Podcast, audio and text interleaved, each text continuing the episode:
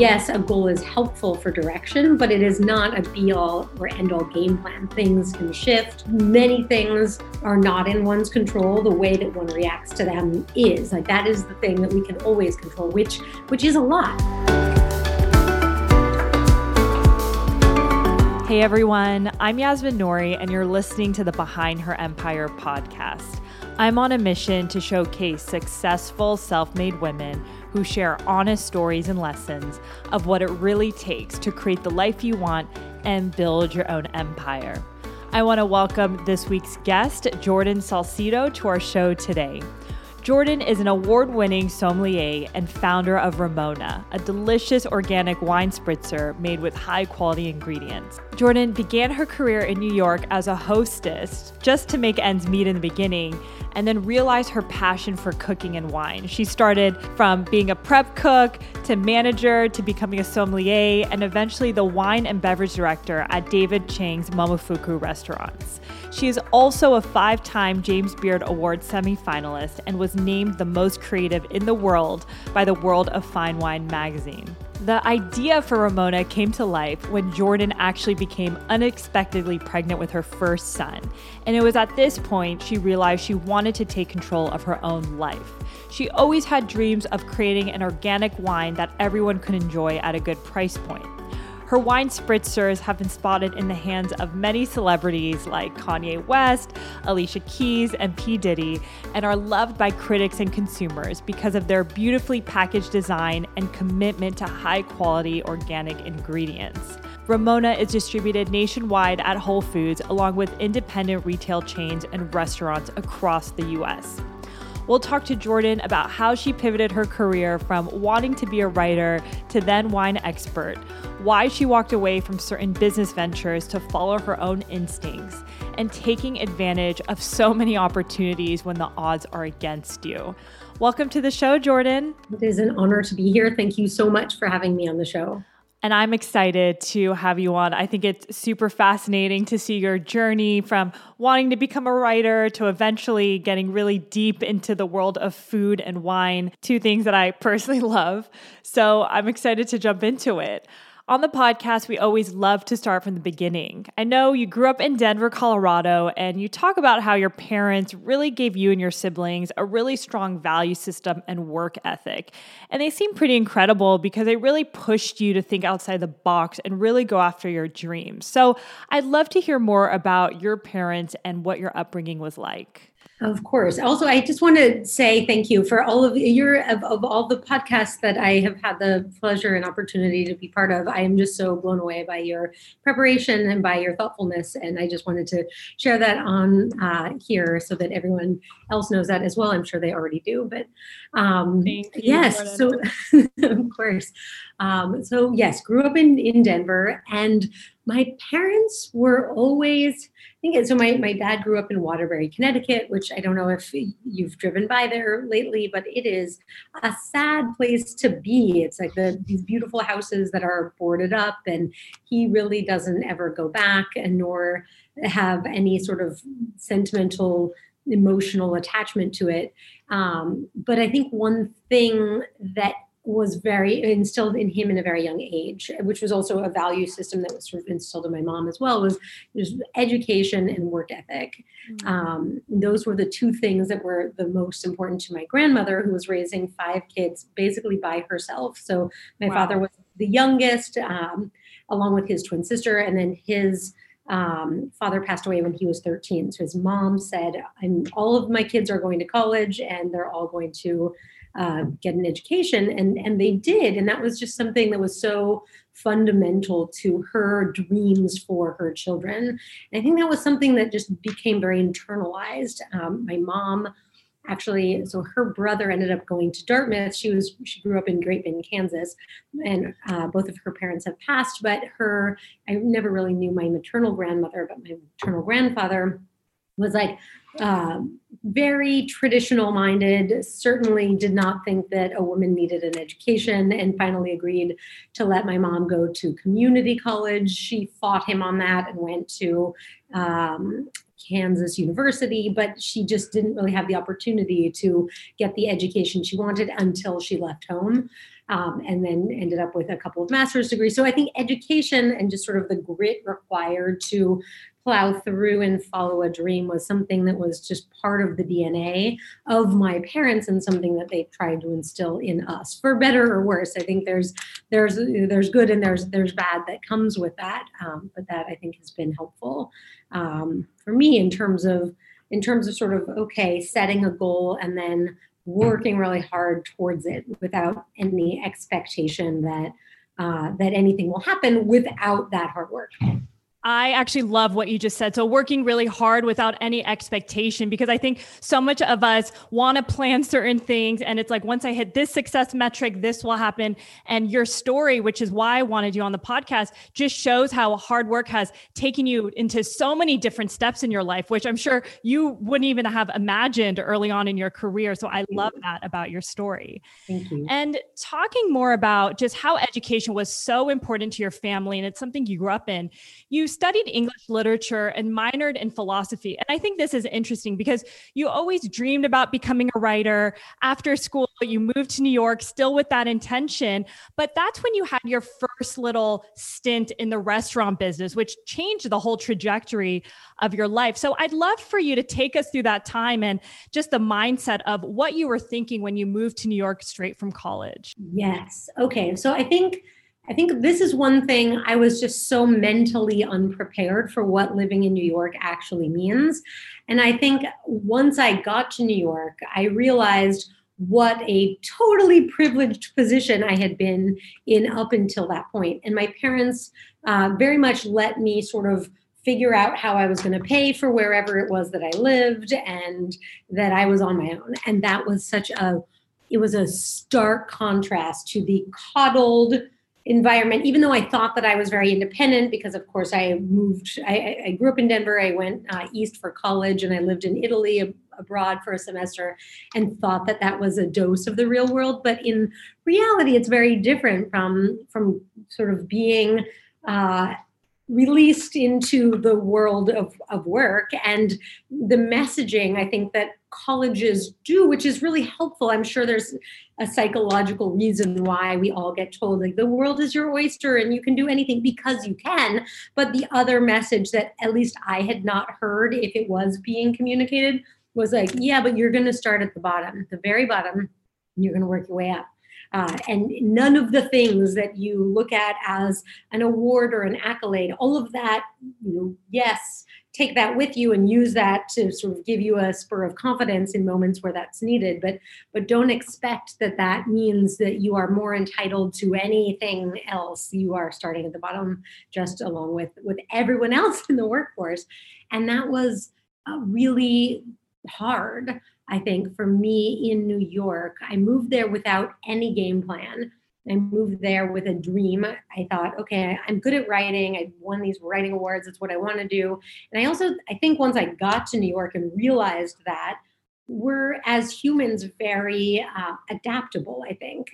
And so, sort of like, all right, what do I have to do here? Okay, all right, all right, this job, this, I entered during a recession, the recession of 2002 three, 2002, yeah, 2002 which will date me. But um, but in short i sort of ended up with this job in the garment district with the which was like a beauty startup and it was very unfulfilling. No no sense of culture no sense of purpose but it was a paycheck which i needed and then um, and then restaurant job at night and it was sort of this first restaurant job that led to my my second restaurant job which was wd50 and that was a stark contrast to the rest of my life in New York to that point. And here was the chef, Wylie Dufresne, who had a liberal arts degree as I did, who was such a creative, inclusive thinker, and who understood and, and advocated for the process of, of learning. So before he opened this this wildly revolutionary restaurant, WD50. He was a sous chef at Jean Georges Vongerichten's uh, restaurants for 10 years. And so he had a really strong foundation in what, in how to cook and how cuisine was built and the sort of rules of, of, of the culinary rules, and then was very well positioned to sort of add his own thumbprint into his yeah or add his own philosophy into this into the conversation through this restaurant and that was so eye opening and so exciting and all these wonderful people would walk through the doors and it was sort of like the place to be for restaurants and for the restaurant world. So every great chef came through and every great sommelier came through and all the press was coming in and every night there was something exciting and I realized I was part of something uh, that felt very magical, not only to me, but to everyone else in this world and that was i think what was so gripping for me was okay wait a minute i was sort of clinging to this path of writing because that was what i knew and that was comfortable and it was I, i'm i'm someone who sort of likes to have a goal to work towards and then now i think one thing that i've learned is yes, a goal is helpful for direction, but it is not a be all or end all game plan. Things can shift. Many things are not in one's control the way that one reacts to them is. Like that is the thing that we can always control which which is a lot. And so i think one thing i try to do and have learned to do certainly better than in those days is, is pivot my pivot goal setting or be open to new possibilities. Um, and that i think was what happened with wd50 where it was such an exciting place to be. And I realized, what is it that I have to offer the writing community at this moment? Why not sort of follow this this path and this passion a little while longer? What I love so much about this time period in your life is you might not have loved that first job or 2nd mm-hmm. job that you had, but you really kept an open mind to the opportunities around you. And I think that's really important for anyone who's wanting to figure out what their passion is or get a job that they truly love. Yeah. I think it's all about exposure, whether that's listening to podcasts, having different jobs, which I've definitely yeah. done in my career. So it's really fascinating to see where your life has turned from just taking that first hostess job that you had at WD50. So you're in the city, you're in the buzz of one of the top restaurants, and you decided to actually move back home to go to culinary school. I'd love to hear more about that journey because that's really when you decided to go deep into the restaurant world. Yes. And that was a decision that came through a few conversations with myself and actually with my mother, who was just always a very good sounding board and sort of pushed me to think in ways that maybe I might not have been comfortable thinking through a scenario entirely. She is always the person who, who says, you know, you might want to consider X or Y or Z. And so when I came back, basically my, my year in New York ended with my lease ending. And then I had to do some self reflection and say, is, is the direction that I'm going uh, does this put me on the right path? This has give this has opened my eyes but if i really want to be part of this world in this city am i set up to add value? Because i think that's another thing that is really useful in new york. Uh, this was a, a quote given to me early on by a mentor was new york what you get in into what you get in or what you put in is what you get out when it comes to the restaurant industry in new york.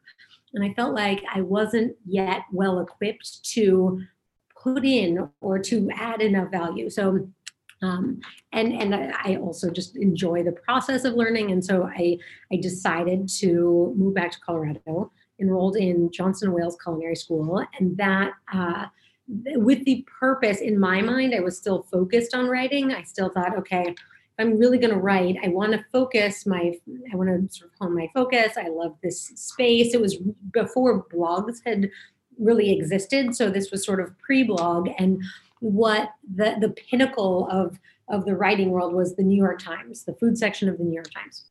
And so I decided that's what I wanted to do was write for the New York Times. And I reached out, I sent a writing sample to the then editor of the New York Times. Uh, was she the editor? She was the editor and she was also doing the restaurant reviews. And she wrote me back, which was like, crazy to me. And then we, she ended up inviting me to breakfast. And so we, I, I, said, look, hey, we're, this is my goal, but I'm in culinary school and maybe I could take you to coffee someday. And, and she wrote back. So that was um, still very much the focus of my, my vision was I'm going to go to culinary school so that I have an understanding and a foundation in in culinary and can have informed opinions um, and can and can be one of the best or the best of, of this space that I'm that I'm looking to be part of. There's also direction my dad always said is it doesn't matter what you do, just be great. Whatever it is, be great. And I think it's an easy thing to say. I think maybe a better thing, the way I think about it is, is strive for greatness, no matter what it is that you like strive to be strive to be great because life life gets in the way. There are pandemics there are snowstorms there are things that happen but but the value system that you bring when you show up is something that we can we can all strive for every day. So um, i try to i try to bring that with me. Um, but back to culinary school uh, you have to, in order to graduate, cook somewhere for six months. And so uh, that was when I knew that that was my opportunity to get back to New York and had reached out to a few contacts from my time in the city. And that led to a series of interviews, one of which was at Daniel. And I knew right away that that was where I wanted to work and what I wanted to be part of. And it was this microcosm of New York City in a way where like there's the chef from Ireland whose nickname was Irish, and there was this uh, the chef or the sous chef from Spain whose nickname was Spaniard, and and you had just people from different countries in this kitchen uh, all of the time. There was Lupe, the head butcher. There was there was just so many different perspectives, and it was chaotic, but it was intense, and the pursuit of excellence was present, and it was fun. It was fun, and it was um, really a magical time, I would say, in my career, especially because I didn't ever think I was doing it to be a chef. I wanted to do as great of a job as I could and learn, but add value at the same time. And then my thought was, and then I'll pivot to writing, but I kept that to myself. Exactly. So it's fascinating. I didn't know how you uh, that working at Daniel was during the externship, but you still had this mentality that you're going to work really hard, understand food, build the confidence. I know it's very much a grind working in these restaurants. You know, I was in banking, but I know this is way more difficult. Same, similar, so similar. And it's yeah. like hectic and it's very male dominated as well in the kitchen, right? So how was that experience for you just grinding? Did it feel different being, you know, one of the few women that were in that environment? Yes, for sure. I think what I, the approach that I took, and I think I don't remember whose quote this is. I want to say it's an Oprah quote. And it was, I had read it. I think it's an Oprah quote of it probably 15 years old at this point, but something like, you know, look, the way that I've avoided being cataloged in these isms of sexism or feminism or racism is is by working really hard. And so that was the mentality that I went in with. And sure, there were, I think it, I think because the expectation of me was that I was a young woman in the kitchen and that I probably wouldn't succeed. There I came right after this guy named Joe and Joe was enormous. He probably he was very tall. He was probably six six and he was wow. probably 300 pounds. So he was tall and he was big. And a lot of what my job entailed was moving giant Lexans and making stock in these gigantic. St- and so it's it's helpful to be big and strong. And so I think the expectation was that I probably wouldn't do a very good job. But the the thing that is true at Daniel, I at least this was true in my experience, it actually was a meritocracy hmm. and probably still is. So if you can do the work, then you get the recognition. And I think the ex I'm always happy to disprove whatever the expectation is. It's almost like a secret advantage in some way. Like, yeah you don't think i can do this? I i will crush this. I will crush this. And um and that and it was fun in the process because because there were so many new things going on. There were so many new flavors. There were so many, everything was education in real time. And the group of people i think the people who are drawn to the kitchen in general are really warm can be really warm and they that was my experience in the daniel kitchen. And once you sort of showed that you were up to the task then then res- respect was given. That's that's beautiful and very similar to my own story right? It's just like putting your head down working hard and proving people wrong. There's yes. something nice about that. So yes. it's uh great to see just how your trajectory was similar. So you're in the kitchen, really learning about food, being in the weeds. And what really happened, which allowed you to get more exposure to the wine business as a whole? Because that's really where the rest of your career takes you, you know, even away from the writing that you thought you were going to still get into. Yes, totally. All right. So I think a couple of things. One, um, and they all happened simultaneously. So it wasn't sort of one thing and then another. Even in culinary school, I had loved the wine classes. And then I, I'd actually forgotten this, but my, my grandfather on my dad's side, the one memory that my dad shares of his own father was making wine in their basement in Waterbury, Connecticut. It was like a thing that all the Italian Americans family, Italian American families did. And that was, that was part of my dad's, That's really the only piece of my grandfather that I, that I know know about um, with any sort of emotional context. And so that was part of it. And I think probably what drew me to wine or kept me engaged and connected. But then all these fascinating people that I kept meeting, most notably the man who is now my husband of 13 years, um, he ran a wine program. And I had met him back at WD50, and he ran a wine program with this very extensive Burgundy list. And the more I dove into Burgundy, the more I was falling in love with it. The wines were so transportive and magical to begin with, but then really once I I started getting to know some of the people behind the wines, that is when everything started to click. And Daniel had an incredible Burgundy program. Daniel is one of the, the few chefs who truly loves wine, and wine culture is very important to him. And he could see that I, I think I would carry wine books around with me. And he, he noticed that I, uh, in fact, our first conversation was not, it, it, ended up being about wine, but I had gone to this uh, cookbook shop called Bonnie Slotnick Cookbooks on one of my days off. And I bought this book called Great French Chefs. And I was going in after work. It was like maybe 11 p.m. And I would always go in before I'd walk home. I lived on the Upper East Side at the time. And um, all the pastry chefs would leave out whatever didn't get used in the desserts. And there was this one apple lasagna, and it's basically like apples that melt all together. It's the most glorious thing. And I was going to get a bite of one before I was going to walk home. Daniel walks in from the lounge with a bottle of Jaboulet La Chapelle. And he sees that I'm carrying this book and he says, Who are you? and what why do you have this book and let me see it because he's so curious and that was the other thing i loved about daniel was curiosity was valued and there was a premium placed on curiosity which then made everyone want to show curiosity and and practice it and so he because it's just who he is and so he says what's this book who are you tell me your name. I'm Daniel. And I said, I'm Jordan. I'm, I'm your bass wrapper. I was the, the wrapper of the Black Bass Paupiette at the time. And he opens this book and, and he, op- he flips through and he finds this page of red mullet with potato scales by Paul Bocuse, which happened to be the dish that he prepared before he opened Daniel the fir- in the first location that then inspired the Black Bass Paupiette that I was then wrapping. So it was sort of this lineage of, of the way the dish evolved. And then he asked if I like wine, and I say, yes, I do. And so we have a glass as I'm sort of telling him this, and he's telling me about his vision for creating this dish as well.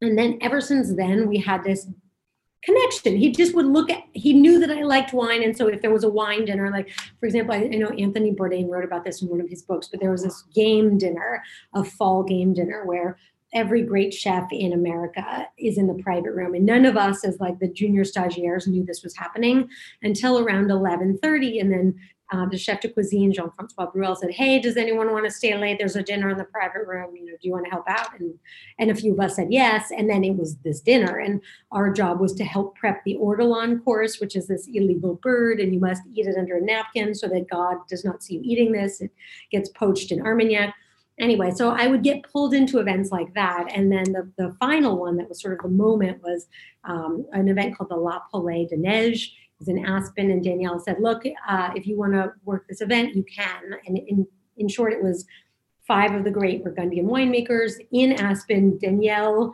his uh, chef de cuisine um, of DB Bistro, and I were the ones who uh, were able to cook this meal and I got to just try these wines and meet these winemakers and just fell in love with Burgundy, a place I had never been. And Daniel is the one who said, You should, it's clear you love wine, you can always have a job in the kitchen, but it's very clear that wine is your passion. You should uh, work harvest. That should be your next thing that you do. And you should just, you know, tomorrow there will be dinner and uh, you will be near me and you should just go and ask a few of these people see who will let you work harvest this year because that's that's the right next step and i and that was it that was sort of for me it just felt exactly right and it and then that was that was the path from then on Incredible. Wow. So much happened for you to even get to that point. And you mentioned you were dating your then boyfriend at the time, now husband. And I believe you ended up getting a job to go to Burgundy and harvest. Yes. How long were you there? What was the experience? And was it tough to be away from this new relationship that you were, you know, building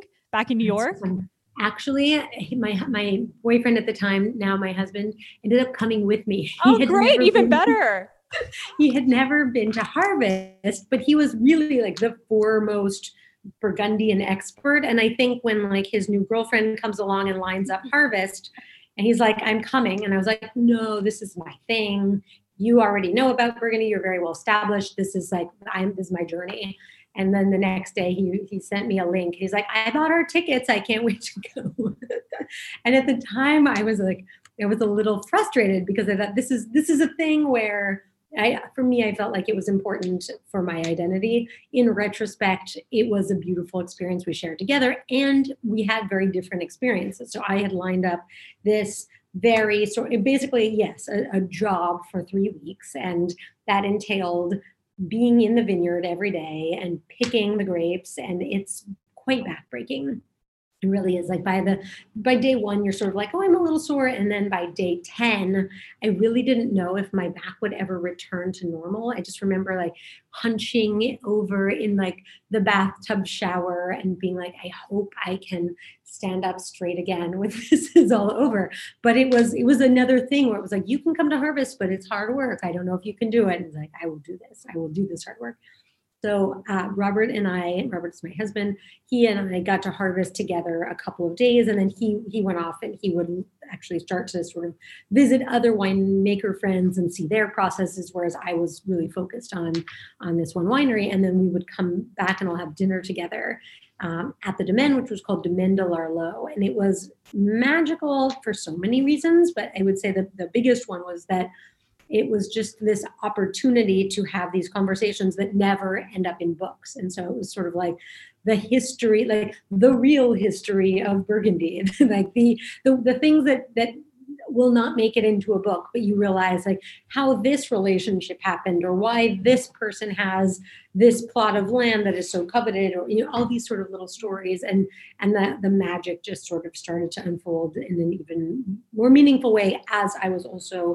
able to see the process in real time and understand how decisions impacted the final product and the final wine. And then we would blind taste at night and compare sort of this winemaker's process to this one and, and really un- start to unpack the why behind each bottle Sure. And what an incredible experience to be so immersed in, you know, the culture and just the wine industry. And was that experience what really pushed you to want to take the sommelier exam? Because you talked, you've mentioned a few times in the interview that you've worked so hard to kind of build your own identity, right? You wanted to work at the top restaurants. You wanted to go to Burgundy. A lot of it was building your own confidence and identity. So was that the main driver for you to go get your sommelier exam? Mm-hmm. Because that is hard. it was a big, I would say it was a big factor there, there, especially in New York. And I think I can't speak as well to other other cities, but um, in New York, there's sort of this the beauty is that it's such an important wine market and has been for so long that there's a lot of access to great wine. And there are also, or there were pre pandemic, so many extraordinary restaurants and opportunities for building a wine program or learning from a great mentor that may or may not have gone through that training.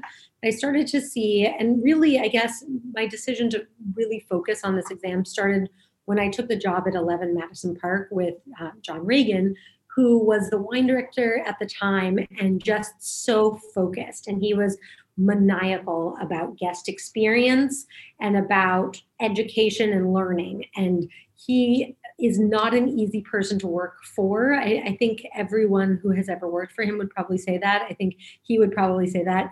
But you just, he forces you to learn in this way that is just relentless and really valuable. It's hard in the moment, but it's so valuable, and I'm so grateful for it on the other side. Um, and yeah, and he was a he was going through his uh, Court of Master Sommelier exam at the time, and it was something that he valued and placed value on. And I think now a lot of controversy surrounding that that body of that organization has has emerged for very good reasons but for me i think i wanted i knew that i had access to the the group of incredibly brilliant wine professionals who placed no value in this exam but i also liked and i think as a woman i think it for me my own perception was that it's i didn't really see any examples of women in wine who were taken seriously who didn't have some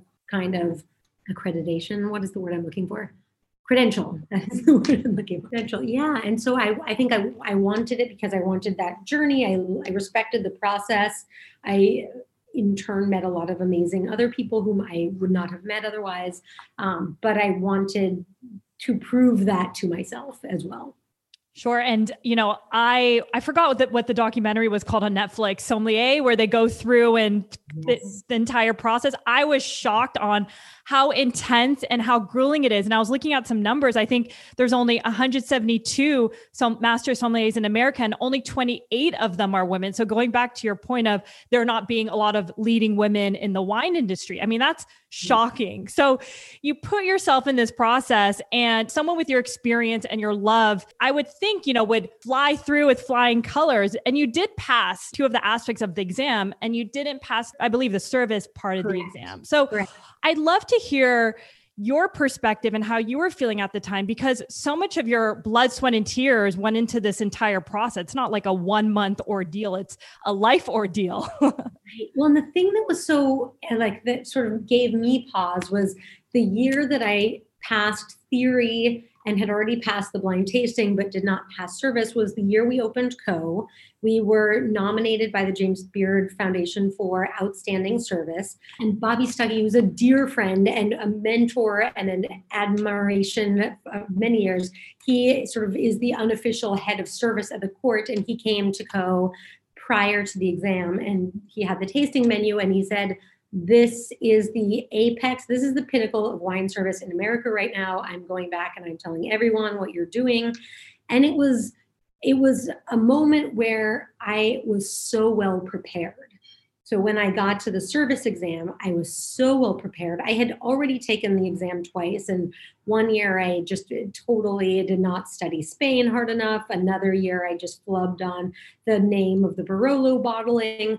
And so I made sure when I got there that year that I had an imaginary tasting menu. If they threw out something like, you're in a Tasmanian restaurant. We only drink Tasmanian wines. I would have nailed it. If you tell me Chile, you know, like every scenario I had covered. Um, and I was so comfortable on the floor because I was on the floor every night at Ko. And so it was these three different tables and I passed two of them. Uh, also, I, I, like I nailed every bottling question. Like nothing threw me off, and I did not run out of time. And so, when the exam, the final exam results come in, I knew that if I had passed, it was going to be this wonderful human named Jay Fletcher was going to give me my results, and instead, it was it was a, a different woman who was not Jay. And so, I knew right away that I hadn't passed, and I thought, okay it has to be theory because I nailed service. And, and she said, no, actually you, you nailed theory. Like you crushed it. We just thought that you didn't seem like yourself on the champagne table. And I said, what do you mean? Because this is a group of people who a don't work in restaurants and b have never seen me work in a restaurant and so it was really hard advice to take seriously because it was sort of like who are you to give me that kind of weird, bizarre, arbitrary advice with nothing else to it. Really, you're telling me that, uh, like, at I know I'm at the pinnacle of my like I will never be better at service, and I nailed that exam. And it was just it just felt like the most arbitrary, bizarre kind of thing to hear. And I, I it was a gut punch in the moment um, because it was sort of like this was the year I was going to pass. Uh, or reset. And and since then, so many scandals have come out against the MS exam, from sexual assault and uh, cheating scandals to so many other things. So to the point where some of the highest ranking MSs have actually left the court. Um, but for me, in that moment, it was just a moment, and it took a while. I will not say it was immediate, but it it sort of made me question whether or not I actually wanted the feedback of that like the people at the champagne table who I can like all think of in my mind none of them are people that I would ever aspire to be like or want to emulate or find that they're doing anything that that resonates with me. And so it was sort of a moment to say wait a minute. Do I want their feedback? And do I mm-hmm. want to sort of pin my hopes on this on this arbitrary goal that they like i will never get better at seeming like myself to people who don't know me then it, just there was no way to sort of take that and then take it seriously at the end of the day. And so that was for me the moment where i realized i was ready to start ramona because i think i wanted that pin as a change agent. And also sort of a few days later found out that i was pregnant with our first son Henry, who and that and that was that was a very scary moment because Henry is now five and he is the greatest joy in our life aside from our other son who is equally joyful. Um, but it was I, I also don't think there are for me at least there weren't too many examples of women in the wine industry on the restaurant side who who had a successful career in restaurants and also were mothers. And the more that I thought it, about it, um, I just wasn't sure how I would want to mother this new baby. And so I felt like this is the moment. I was looking for change, and this is it sort of the, the moment of deciding to commit to this idea that had always been this idea that I loved, but didn't have time to really explore. Sure. Oh my gosh, there's so much that I want to unpack in this story. So many gems that I'm hearing. So going back a little bit, when you found out that you didn't pass a service exam, you mentioned it felt like a gut punch. For anyone listening who is going through, you know, a setback in their career or life, how did you maintain the confidence in yourself that you were still in a good place and you were pushing forward? Because it seems like you handled that setback really well at that point in your life. I think it the way that I process, and I learned this about myself, I think some people internalize.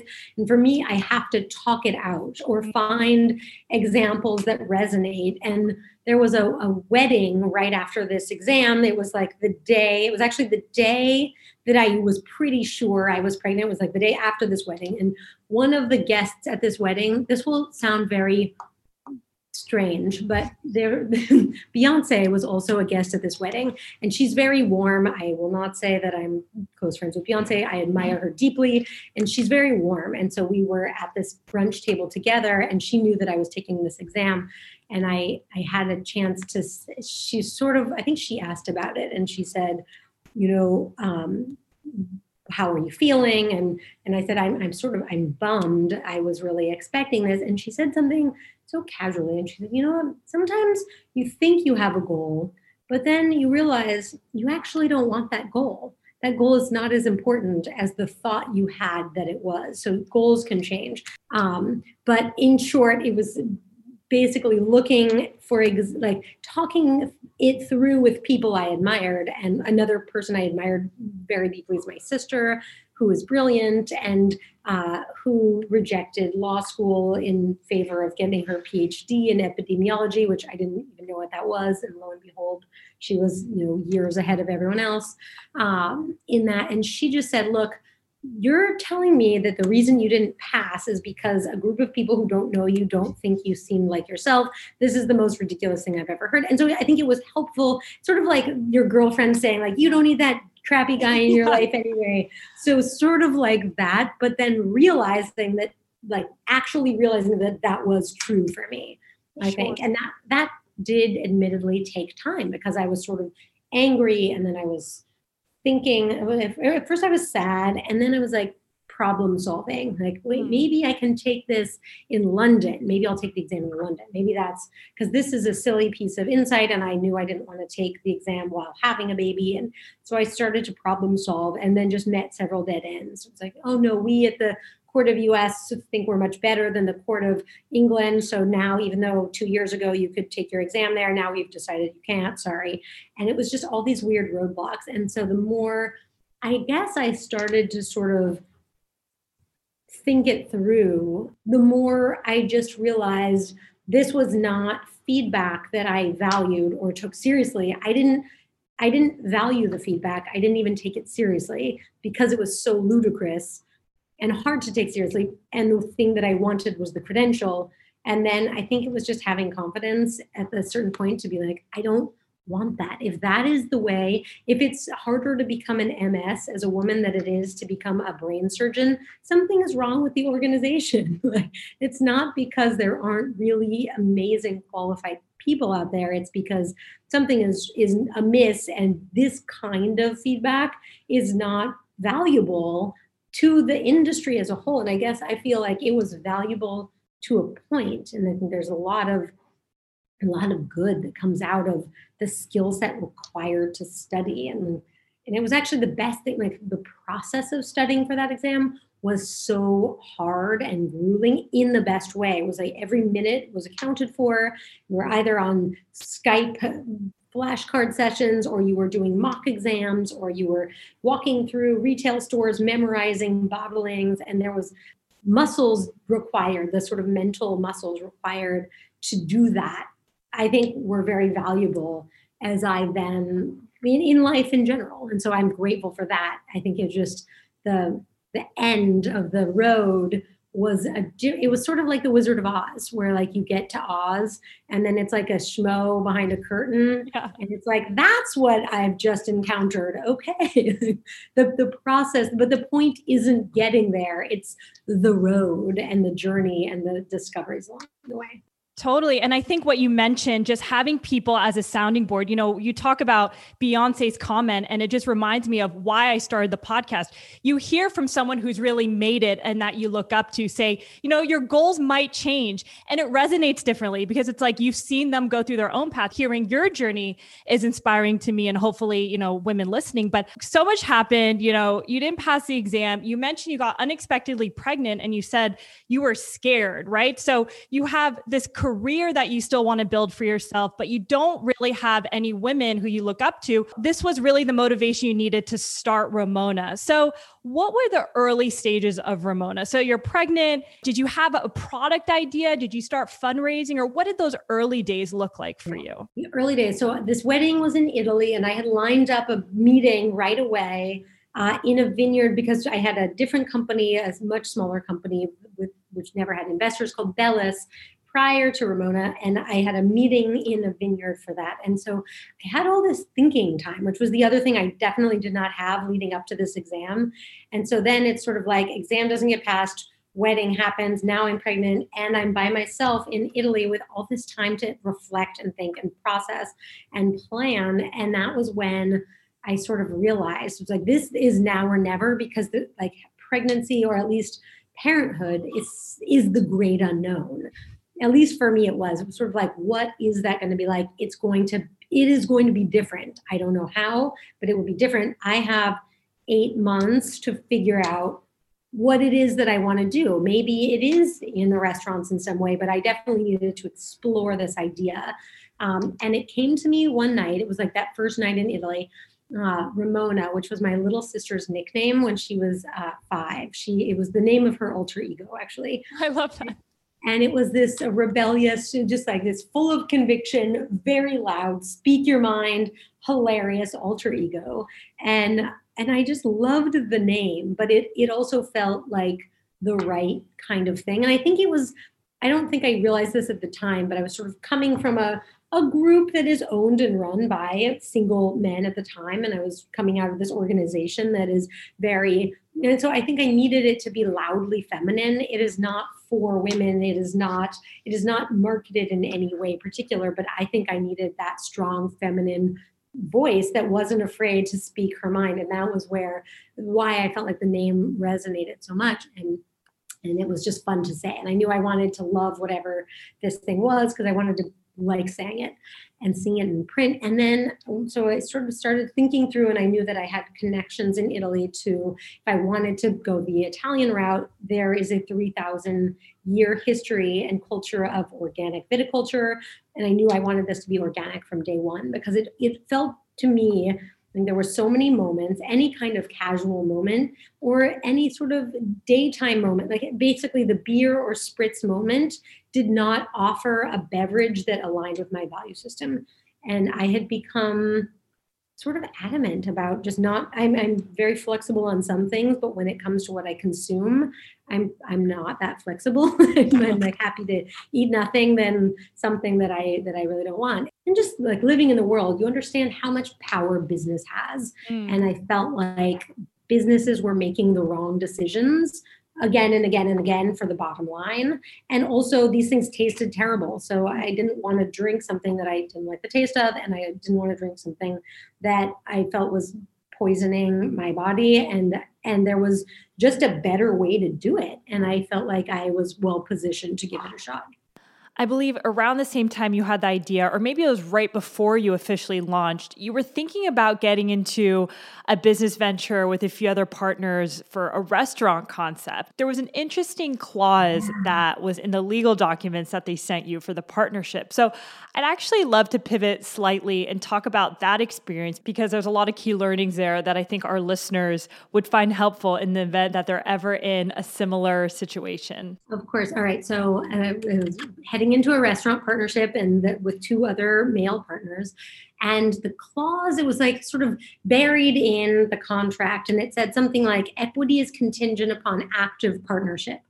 But the word active was never defined. And so this was a sort of questionable contract. The other thing, just in case anyone is starting a business or going into a partnership, the it took weeks for this partnership to be drawn up, and then it was emailed to me, and I was told to get back to them right away. And there was all this pressure, like, oh, it's this 50 page document but we need it now. Come on like time is time is important which is a, just a tactic for anyone who doesn't know to pressure you into signing things that are against your interest. Um, and my father is an attorney and so i i know to run anything by him before i sign it especially if my life is on the line or intertwined with this contract. And he found about 10 things and he said this is really bizarre but you need to first like clarify these five points. And actually, the first thing that I brought up, I thought was the most, I thought it was the gentle way of leading into these other points. And so I bring up this, this, sort of active partnership clause. And I said to this, it was a chef, actually, this particular guy was a chef, and he said, uh, I said, look, hey, um, I, I just need to run a couple things by you. This this active partnership clause, active isn't defined. Like, what if I were to get pregnant, for example? Uh, and he responded immediately. He said, oh, you, you can't get pregnant for at least two years. We have to add that into the contract. And I remember being shocked. And it was such a weird thing to hear and say. And I remember being so stunned that I was like, maybe I misheard that. Maybe he didn't really say it. Maybe he didn't really mean it he um, yeah so anyway and then I, I, immediately started to talk to a couple of lawyer friends afterwards and they said yeah it's weird. It, it, would not be legal if you were an employee but if you sign on as a partner then you are, are have your own at your own free will can can sign away your rights and it was just crazy to me that there was would be that penalty that was so um, anyway it was a very it, it, ended up being a really great thing because I, it was made the decision very easy to walk away from this person who i never wanted would have wanted to be partners with. And it turns out now uh, none of his current partners wanted to be partners with him either. And he's sort of in a predicament. But um, it's just interesting. It's like the, what is it the true colors show in, in time. And um, and so and it was a gift because then i said no to that and then ended up uh, meeting Dave Chang a few weeks later, and then that is how uh, Momofuku ended up happening, and that was a, a, dream job in so many ways. So this was earlier in your career. I thought it was right before Ramona, but I think it's so important to talk about because you mentioned something, and I was shaking my head up and down because I think I want to just talk so much about this. If you get some type of legal agreement, partnership agreement, whatever it is, when they pressure you, that's definitely a tactic. Do not be pressured to ever give a quick response. So just take your time, read it, and you know that's really the main thing that I wanted to talk about in this your story, despite it also just being shocking that you would even be in that situation. But you know, probably more of a motivation for you wanting to start your own business at some point in your life to just not even deal with this. And just a good reminder that even in Manhattan, this incredibly progressive city, in what year was that? 2000 and 13 i think is when it was like december of 2013 and we're like that that's basically yesterday. And like this happens all the time. Wow. this happens all the time mind blowing. Well, hopefully, with more women going up the ranks and in business, this will slowly change. I agree, fully agreed. Yes. So, going back to Ramona, you had some downtime in Italy. You mentioned you were thinking about all these ideas. And it's interesting because so many women on the podcast talk about how their business ideas came when they were pregnant. And I think having that eight month timeline is just, it puts you in focus about what you want to do. It's actually fascinating. I would say now, I've done, you know, around 50 interviews 60% of the women started their businesses while they're pregnant. so oh, it's fascinating to even hear that was a huge inspiration for you. And you wonder why, but it's definitely interesting. because the workplace likes to pretend that it's an equal space, but it it is not at the end of the day. And so I think that's where we as as women leaders have the opportunity to to course correct and to make better decisions and to and to make a more friendly environment to create a support system and a network in which women are able to contribute in all of these ways that we that we want to without having to uh, start our own. i mean i think in, in some ways the best thing possible is starting our own business but um, I, I do think that's fascinating it's a fascinating statistic and it makes sense to me even though i'm also floored by it. That's amazing. And so looking at your life you know you come up with this idea and concept. Did you initially begin fundraising or did you launch a few products before you brought in investors? I'd kind of love to hear about your journey there. Yes. So I did all of the prototypes and testing and legal fees, all of that I did on my own before raising any capital from outside investors.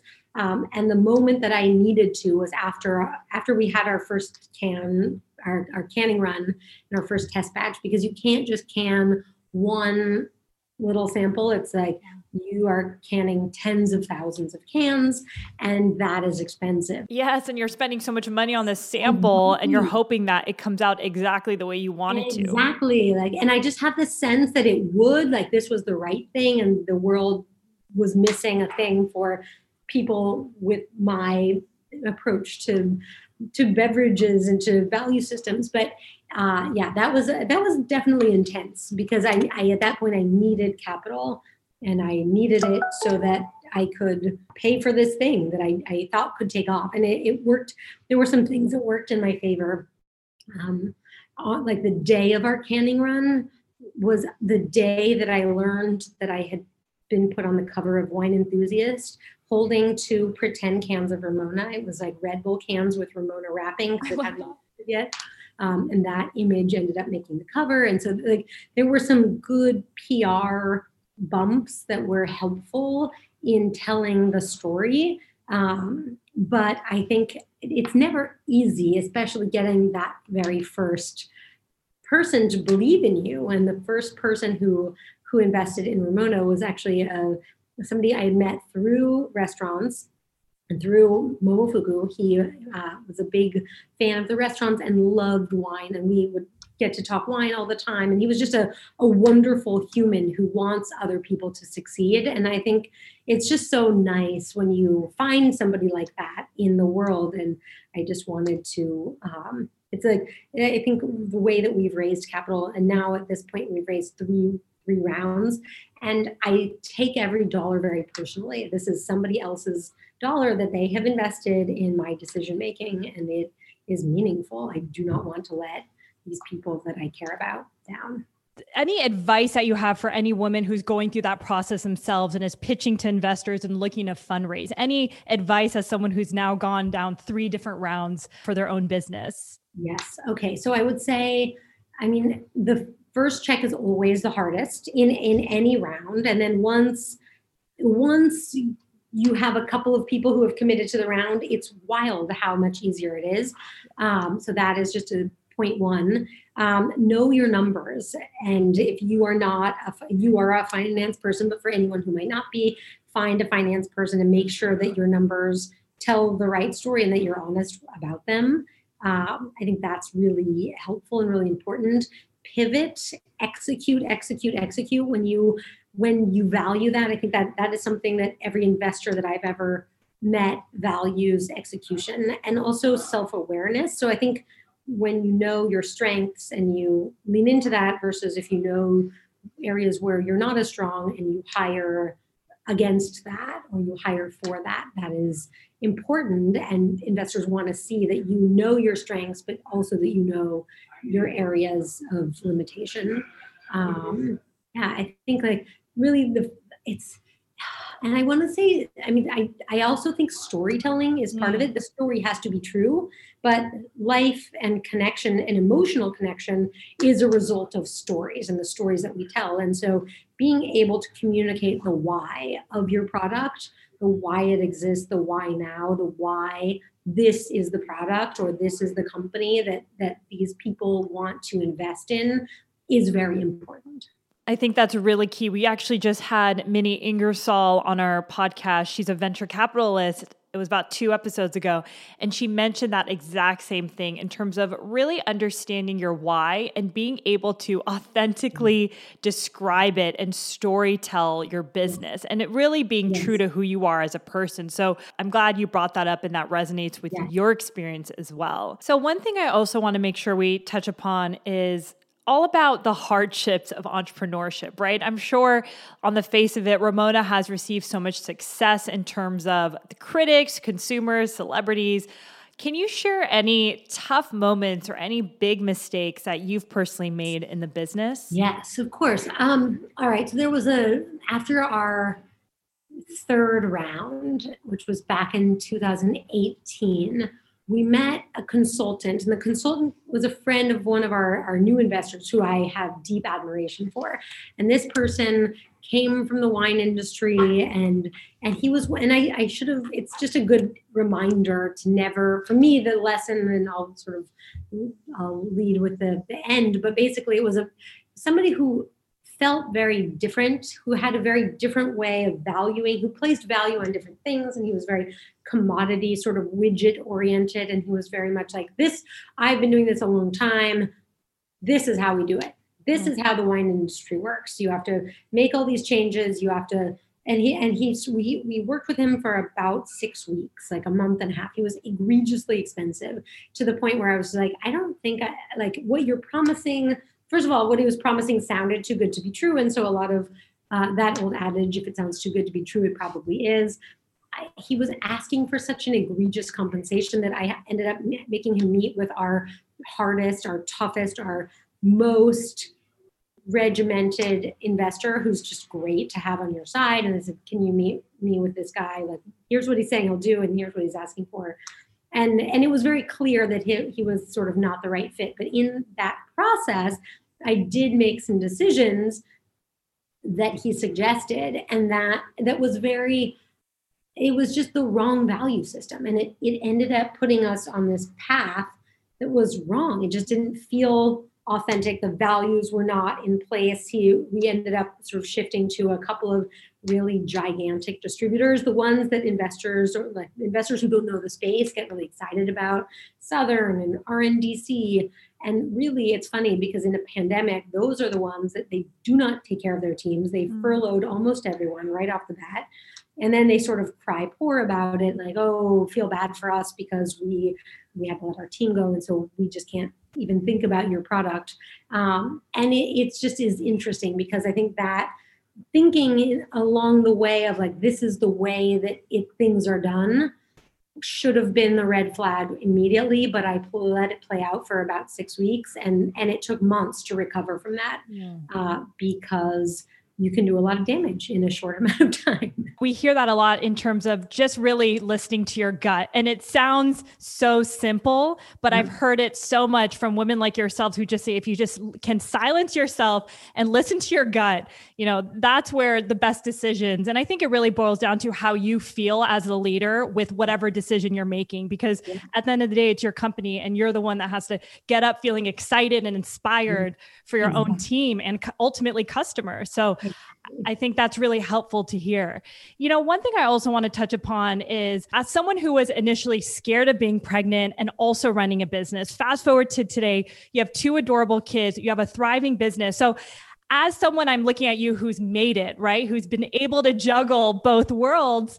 I'd love to be at that point one day as well. But what advice do you have for any woman who's looking to kind of be in a position that you are in their career and family?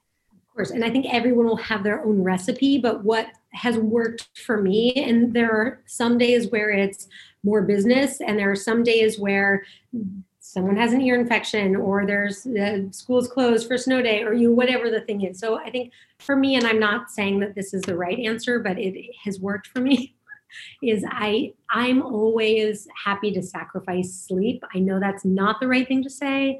I know our bodies need sleep and I do always catch up, but I feel like it's it's the things that need to happen they just have to happen so you just have to figure out how to how to do it and i think um, really prioritizing and gating time is something that I've gotten so much better at where it's like if I have 15 minutes, I can get a good workout in. It's not the best workout, but I can get in something.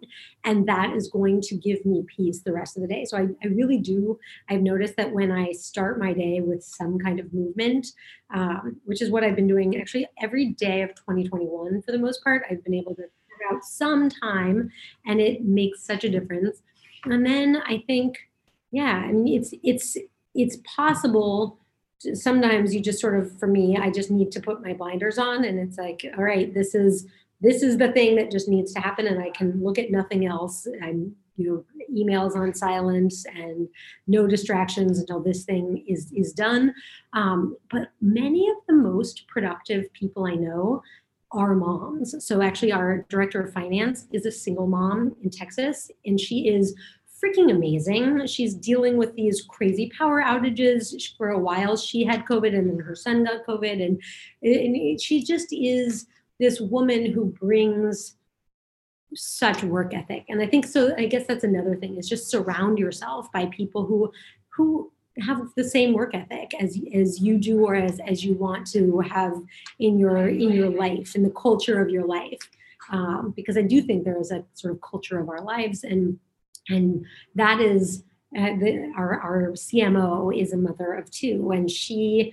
I think for me, what what has been unsuccessful, or the people who have been part of our team that have not been the right fit, are the the people who really gate their time and they're like, "I'm sorry, it's six. I'm I'm off email," and it's like that that doesn't actually we're, I didn't grow up that way. That's not how restaurants work. You're actually on at every other time when everyone else is off. And so I think that was just helpful. I didn't have this expectation that I deserve weekends off or that I wanted weekends off. I want to be able to spend time with my children on weekends and in the evenings and in the mornings. But I also, there is time to do both.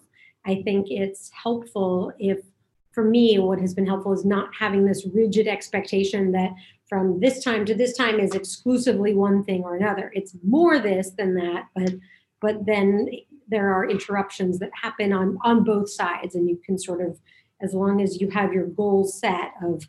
The other thing I do is I write a letter to myself every December for the following January. So like December 2020, I write a letter to myself from January 20, 2022 and it's like all of the things basically it's a little silly but i congratulate myself on all the things that i did that year or that i want to be able to say when i make it to the, the next year. And i find it really helpful. It's just like it's my north star. It's like yes you want a peaceful nurturing home. You want a thriving family. You want your business rocking. You, you know, all of these things. And i think there's a statistic where things are 46% more likely to happen if you write them down.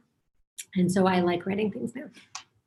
I definitely believe that. I'm a huge proponent of being really clear and writing down your goals, but I love, love, love the fact that you are writing a letter to yourself for the upcoming year and congratulating yourself with everything that you've done. That is just so brilliant. Because then it's, it's like the emotion tied to it too. Like you nailed it. You dreamed this and you did it. And Yes, anyway. really feeling it and the emotion around it is, I think, probably the most important part of it. I can't wait to try this myself. So, I want to close on one question that we love to ask all of our guests. Wealth means so much more than money, and everybody has their own definition of wealth. At this point in your life, what does wealth mean to you?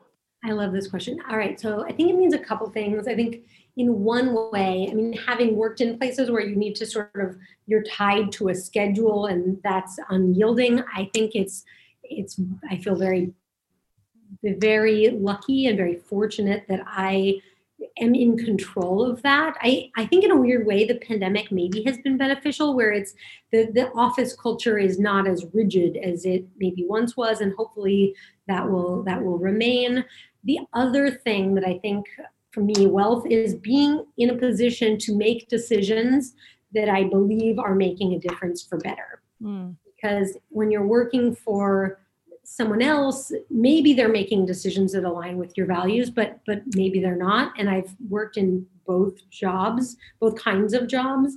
And actually every job that I've worked in, I've wanted to, I've disagreed with something or else I would have stayed. And so I think for me it's it's nice. Like I love that we can make a commitment to only organic farming. We're looking for a certification or working on a certification where uh, it's called the 3E certification. It's in Italy, and basically it guarantees that all of the grapes are not only farmed sustainably, but that all of the people involved are paid fairly for their work.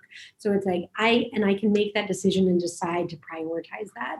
Um, and I think that's there's so much value in that. There's an article I was reading last night in the Wall Street Journal magazine, and it's Bill Gates is on the cover, and he's talking about climate as the next. Basically, it's a, his his how the it's a profile of his book and how he has a game plan for how we all have to act in order to not um, ruin our planet by 2050, and it's it's useful to be able to read that and then know that small decisions I make can can can be the right decision versus the wrong one. And I think there's a lot of wealth in that decision making.